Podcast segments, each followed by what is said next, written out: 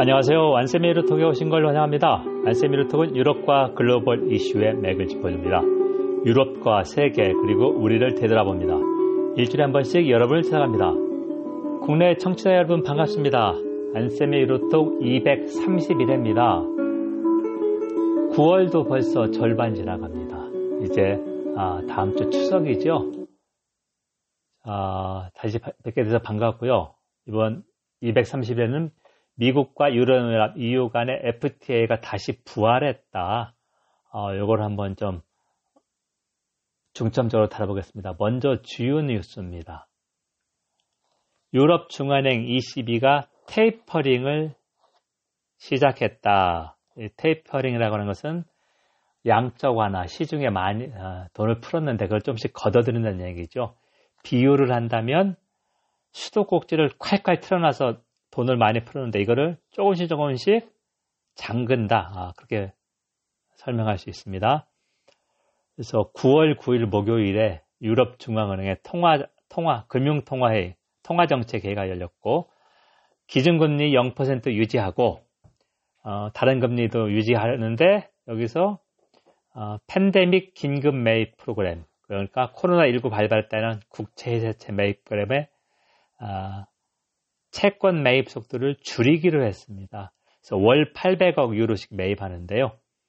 어, 매입 기간은 2022년 3월 말까지 지속하는데 속도를 줄인다고 하는 것은 월 800억보다 적게 매입하겠다 그런 걸로 해석을 하고요.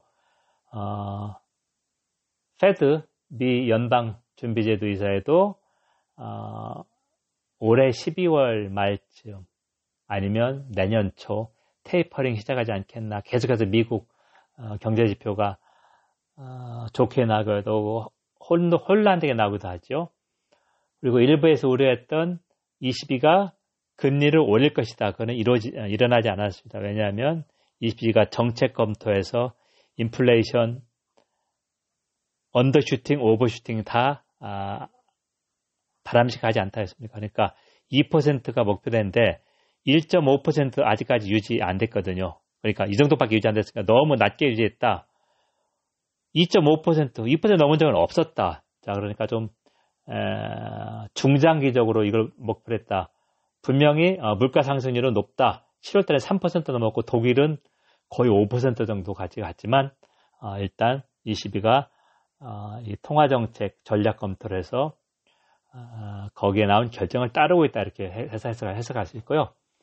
영국이 대규모 증세를 발표했다. 어, 포퓰리스트 정치인 보리스 존슨 보조 총리가 공약을 파기하고 증세를 발표한 것은 그만큼 영국 재정이 좋지 않다는 이야기입니다. 왜냐하면 작년 코로나19로 19로 어, 정부 재정 적자가 300년 만에 사상 최고치였습니다. 그러니까 GDP 대비. 그래서 2020년 4월부터 National Insurance 세금을 1.25% 인상하고 주식 배당세도 오르게, 오른다. 약 연간 120억 파운드, 우리 돈 한 18조 원의 추가 세입이 있다.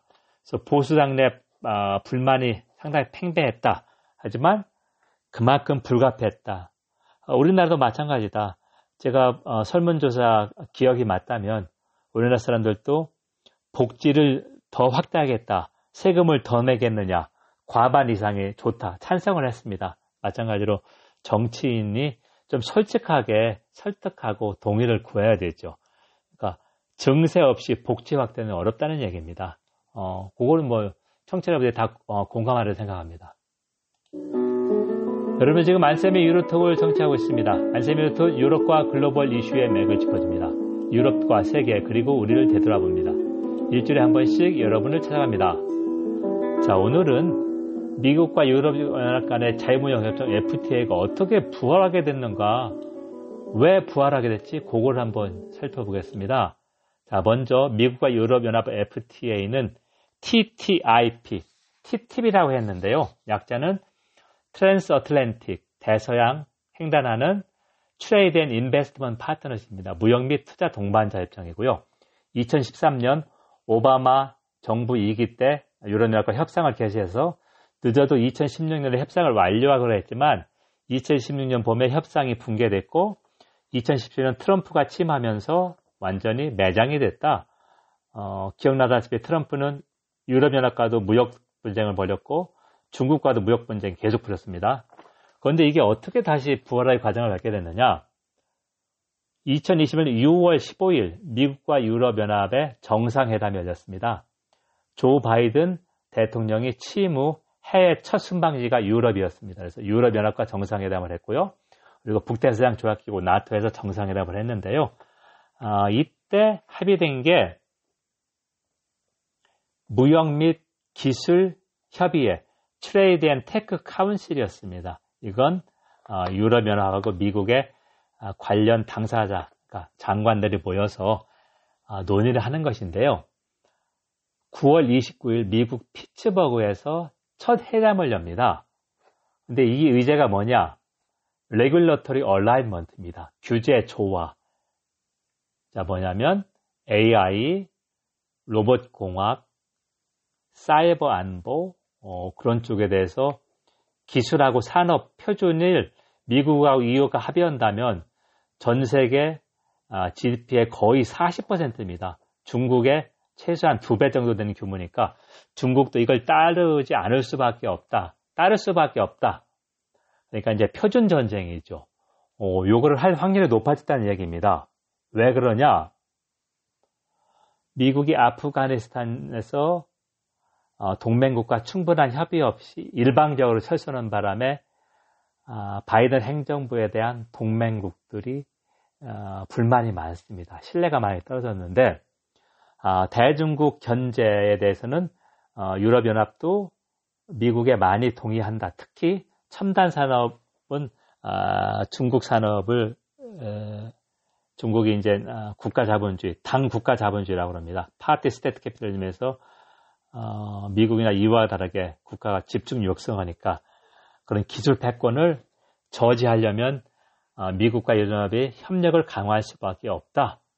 자, 그래서 미국이 아프가니스탄 일방 철군에 따라서 미국은 EU 같은 제1동맹과의 협력을 강화할 필요가 있고 유럽연합도 어, 중국의 어, 중국 당 국가 자본주의가 촉진하는 어, 기술, 첨단 기술에 대해서는 어, 경쟁 관계이기 때문에 이걸 규제할 필요가 있다. 그렇다면 미국과 유럽연합이 어, 규제 완화 이런 걸 해서 이루어내면 TTIP, 미국 EU FTA 중요한 한 축이 조금씩 어, 이루어질 수 있다. 그렇기 때문에 어, 매장됐던 TTIP이 아, 다시 부활을 할수 있다. 이렇게 조심스럽게 점쳐봅니다.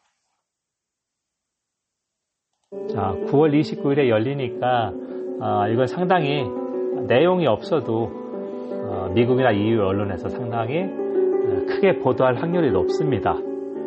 네, 미국 정부가 그런 의도가 있기 때문에 한번 여러분들도 어, 미국이나 유럽 언론을 보면서 이걸 어떻게 보도했나 그리고 국내 언론은 대부분 이걸 베끼기 때문에 한번 두, 어, 미국과 유럽 언론을 비교해 보면 아, 제가 오늘 한 분석이 어느 정도 타당한가 그걸 좀 가름할 수 있을 테고요.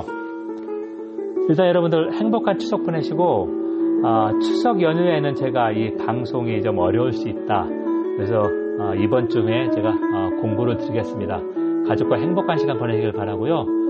아, 일요일 오후에 녹음하고 있습니다. 9월 10일 그런데 제가 조금 어, 기분이 언짢은 게 개강 2주가 지나서 적응을 했는데 어 느 정부 부처 공동 연구 과제를 저를 포함해서 3명이 하고 있습니다. 그래서 원래 8월 중순까지 마감해서 저는 마감을 시켰는데 다른 어, 두 명의 연구자는 마감을 지키지 못했습니다. 그래서 원래대로라면 개강하기 전까지 이걸 다 마치고 지금은 여유가 있을 텐데 어, 미뤄져서 저도 이번 주말 11일, 12일 꼼짝할 수 없이 어, 요거에 매달렸습니다. 어, 사람이 이제 여러 스타일이 있는데 저는 마감 시간은 거의 철칙까지 지키고 되도록 마감 시간 1시간이나 아니면 하루 이틀 앞에 이거를 완성하려고 노력합니다.